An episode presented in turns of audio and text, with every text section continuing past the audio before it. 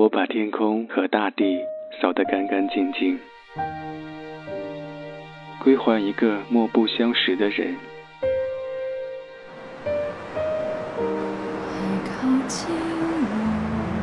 我寂寞的等，我阴沉的等。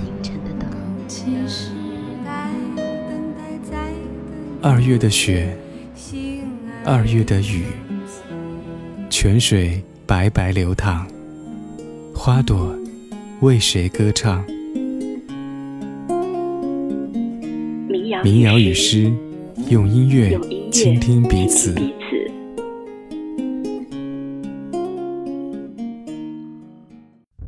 南方海边，炎热的夏天，小城，三个小孩在暑假目睹了一场谋杀。这个案件像一把手术刀，把案件涉及到的几个主角、几个家庭都细细剖开。这是最近大热的悬疑电视剧《隐秘的角落》的剧情。一个下雨的周末，我在家看完了这部剧，十二集，每一集的结尾的时候。都留下一个悬而未决的细点，配合着不同的片尾曲，让人着迷般的追了下来。而最让我惊喜的是，每一首歌的选择也难得的使用了小众独立乐队。第二集的片尾用的是木马的歌，第七集是后海大鲨鱼，第八集是 Joyside，第九集发光曲线，风格各异。但是都恰到好处地揭示出人物当下的心理，同时将剧情延伸，留给观众回味。细节和配乐是我今天想给你推荐这部剧集的原因。欢迎进入小婉的民谣与诗，今天我们聆听《隐秘的角落》。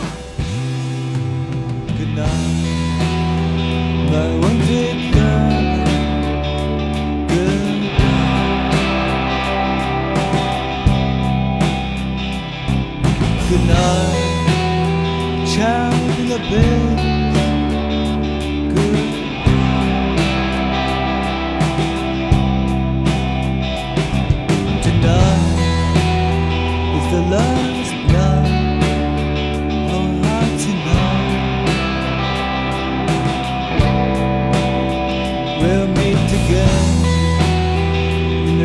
of bliss, endurance of love.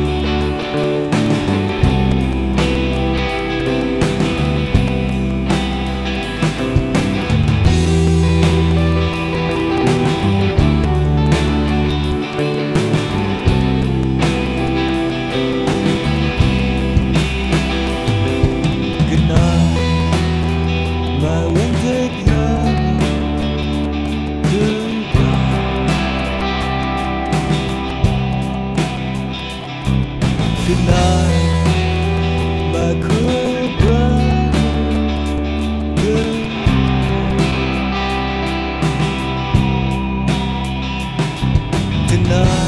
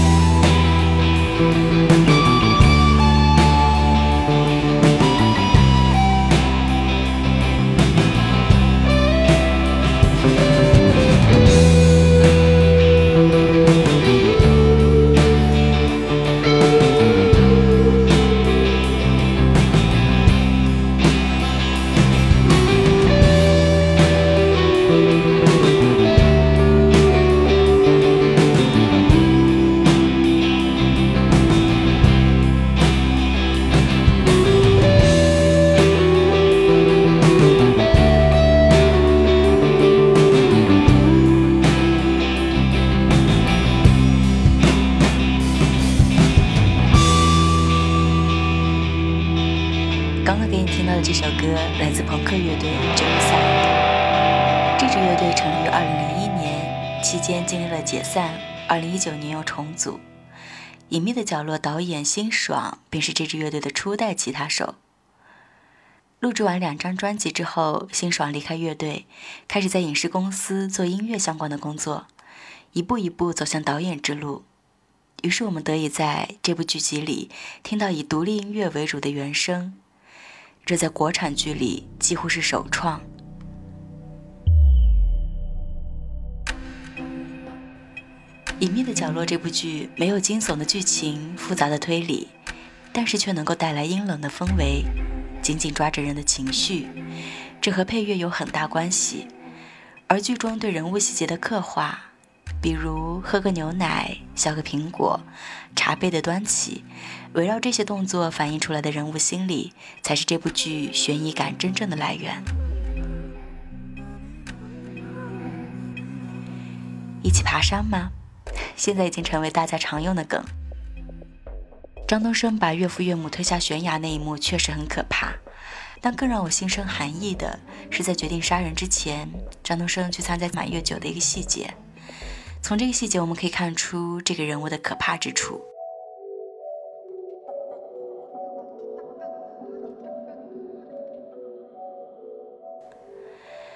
秦昊饰演的张东升是一个上门女婿，为了妻子背井离乡，尽管他努力做一个好丈夫、好老师，但他仍然不是外界所认可的成功男人。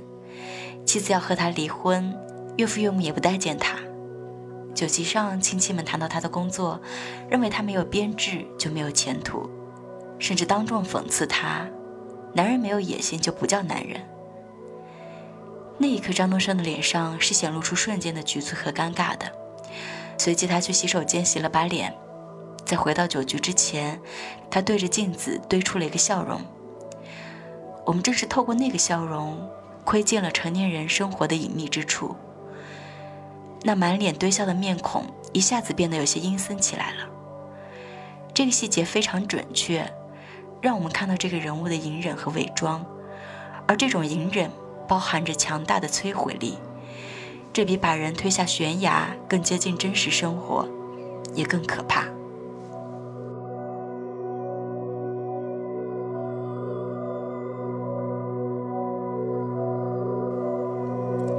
像这样的细节在剧中还有很多，比如朱朝阳的母亲袒露了自己的偷情后，逼着朝阳喝牛奶的那个细节。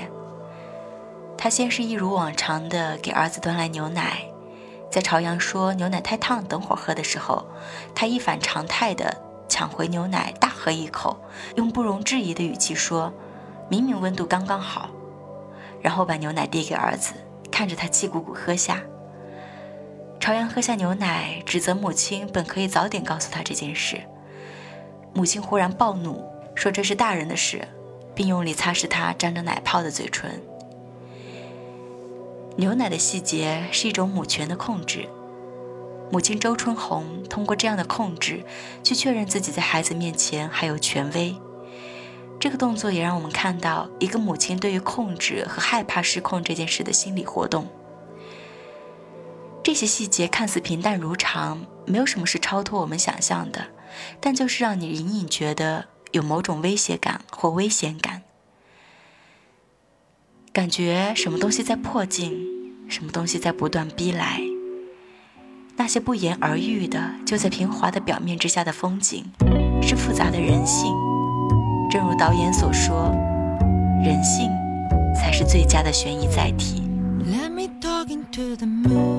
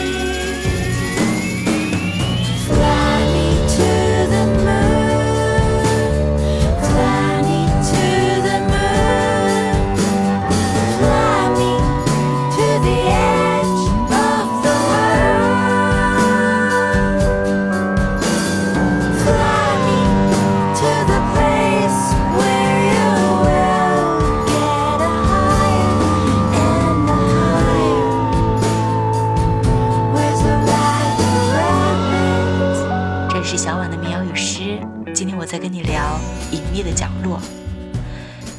如果要我说这部剧集好看的地方，就是每一个人物都好看。他讲述了每一个人物做一件事情的动因，他心里的想法是什么，他为什么会做这件事，他深挖了人性的部分，他让观众感受到的惊人之处，不是发生了什么，而是怎么发生的。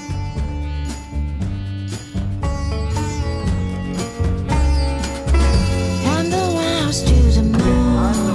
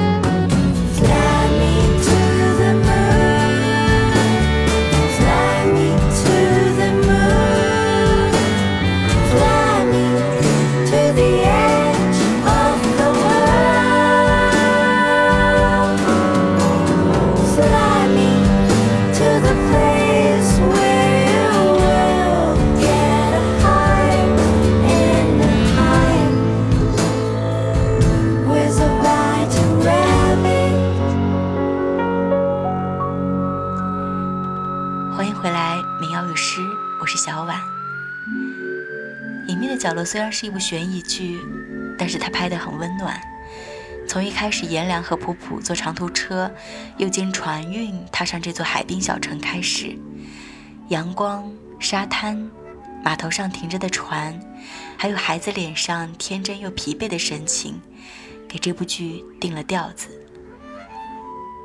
剧中有很多让我感动的情节。比如颜良第一次在精神病院见到他爸爸的那个明晃晃的下午，比如朱朝阳在冷库抱着濒死的父亲悲痛哭泣的那个晚上，你能看到每一个人背后的那个软肋，你会理解他们为什么会做那样的选择，那些以爱为名行恶的事情。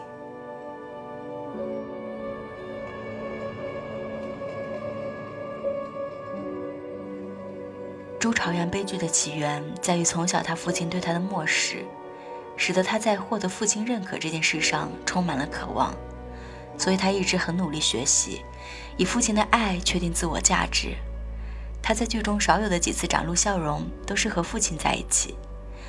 父亲带他去游泳，和父亲一起约定横跨珠江，父子俩坐在露天甜品店门口吃糖水，父亲送他一盒崭新的泳镜。直到他发现父亲皮包里的秘密，信任和爱瞬间瓦解，就像那只黄色甜品碗里掉落的苍蝇。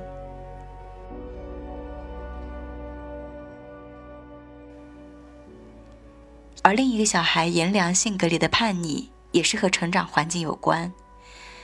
父亲在他小时候因为吸毒被抓，他因此被送进福利院。为了不再被抓回福利院。在看到张东升杀人事件时，他选择了不报警。而为了给好朋友普普的弟弟治病，三个小孩选择了敲诈张东升。恶，便这样像多米诺骨牌一样生发出来。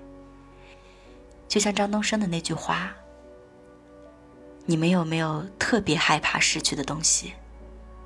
有时候为了这些东西，我们会做我们不愿意做的事情。”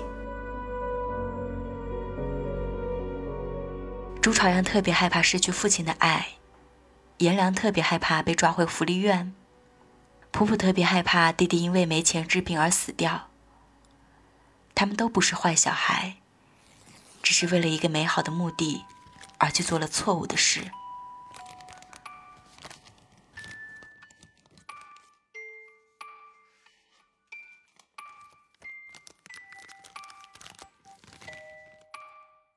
我最感动的一场戏是颜良、普普在无处可去的时候，选择去找张东升。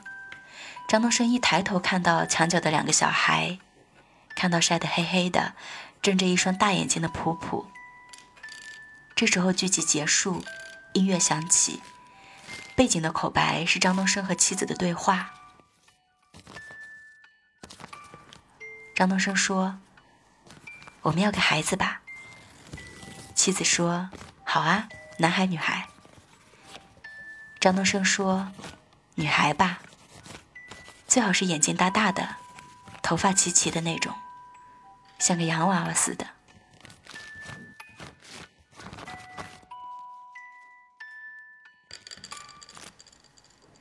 这场戏让我感动的原因在于，导演没有脸谱化戏里的人物，而是让张东升这样的杀人犯也有温柔的角落。这种处理不是价值观的混淆，而是对人性的尊重。张东升的扮演者秦昊是这么理解这场戏的。他说：“普普是张东升跟这个世界的连结，是他心里最后存有的一丝善良。”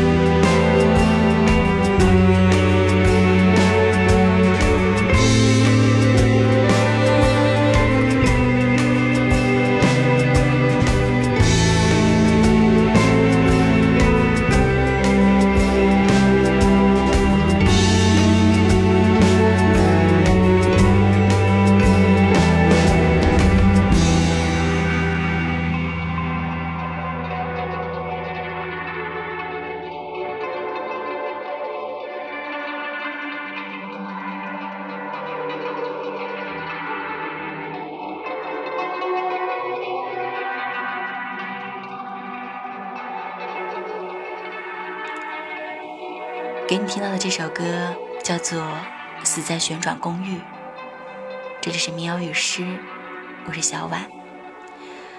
我是因为这首歌去看了《隐秘的角落》，在这首歌里的热评有一条是这么写的：我心里有很多阴暗面，而我不能说；我在意的有很多，而我不能说；我很难过，很难过，而我不能说。不能否认，我们每个人或多或少都戴着面具生存。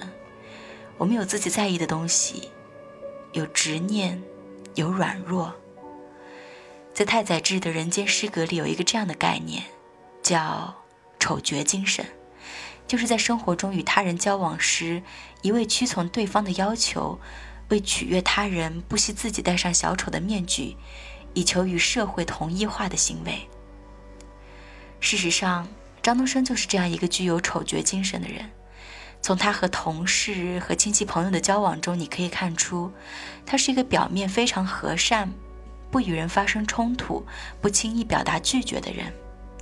他将真实的自我伪装了起来，去适应这个社会。丑角本质上是一种人格面具，越是无助软弱，越是紧紧抓住这个面具，而面具所带来的摄人窒息，在他遭遇背叛时。才真正释放出邪恶的能量。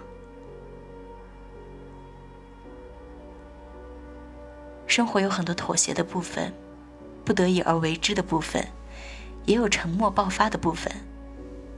我们内心深处隐秘的角落，决定了我们与恶的距离。我能想到唯一可以避免走向深渊的方法，就是直面真实。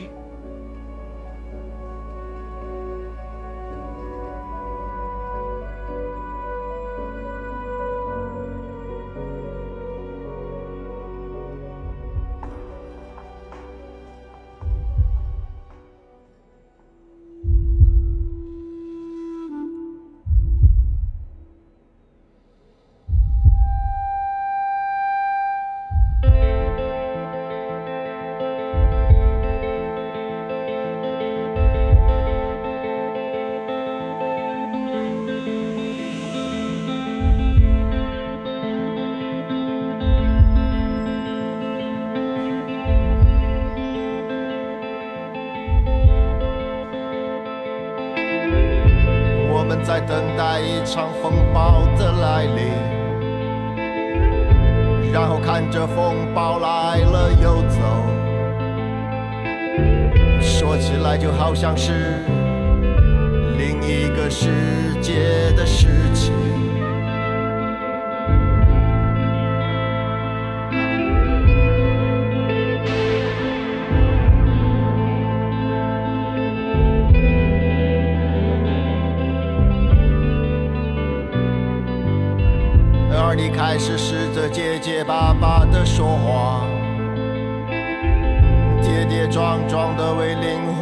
一个出口，说起来就好像是另一个世界的事情。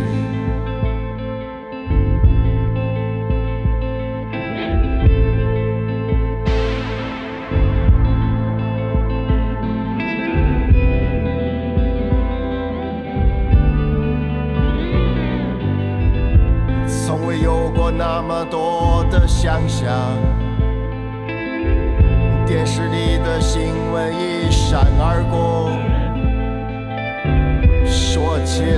像是另一个世界的事情。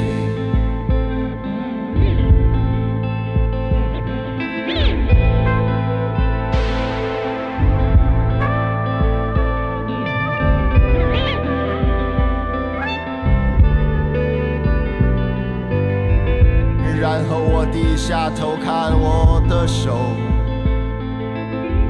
却看见另一个人的命运。这就好像是另一个世界的事情。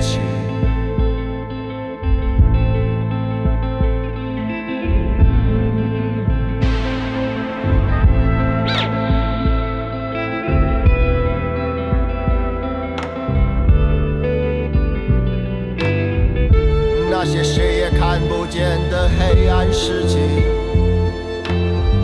以及狭小空间里的沉重呼吸。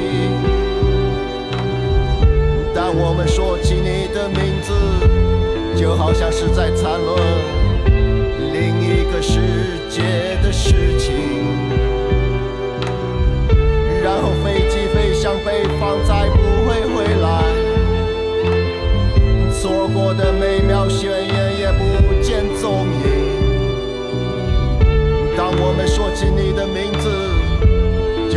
是在谈论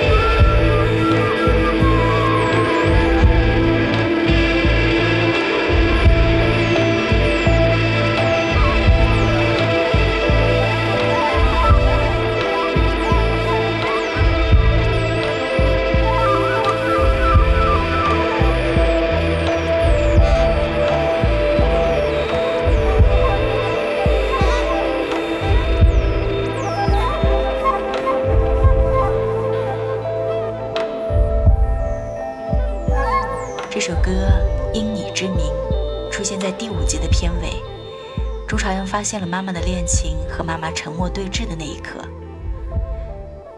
这个少年的世界大概也像这首歌里唱的那样，仿佛一场风暴的来临。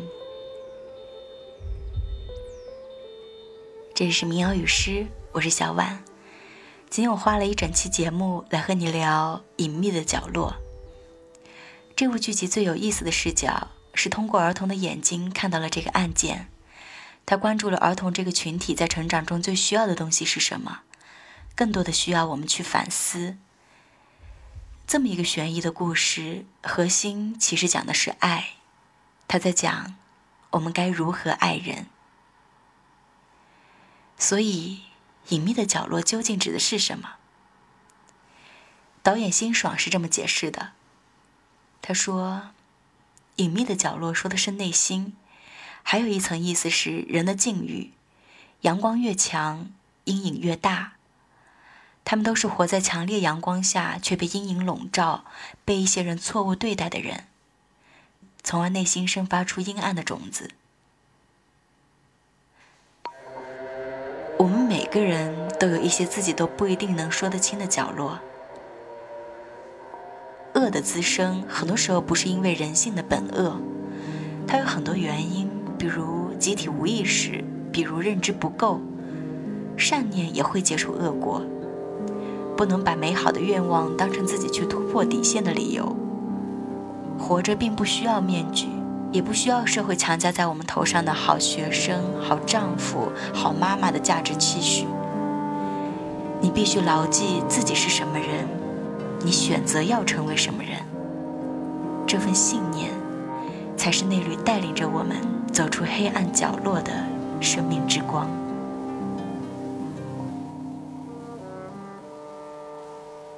我是小婉，我们下期节目再会。婴儿啼哭，摇曳着空秋前的日出，嬉笑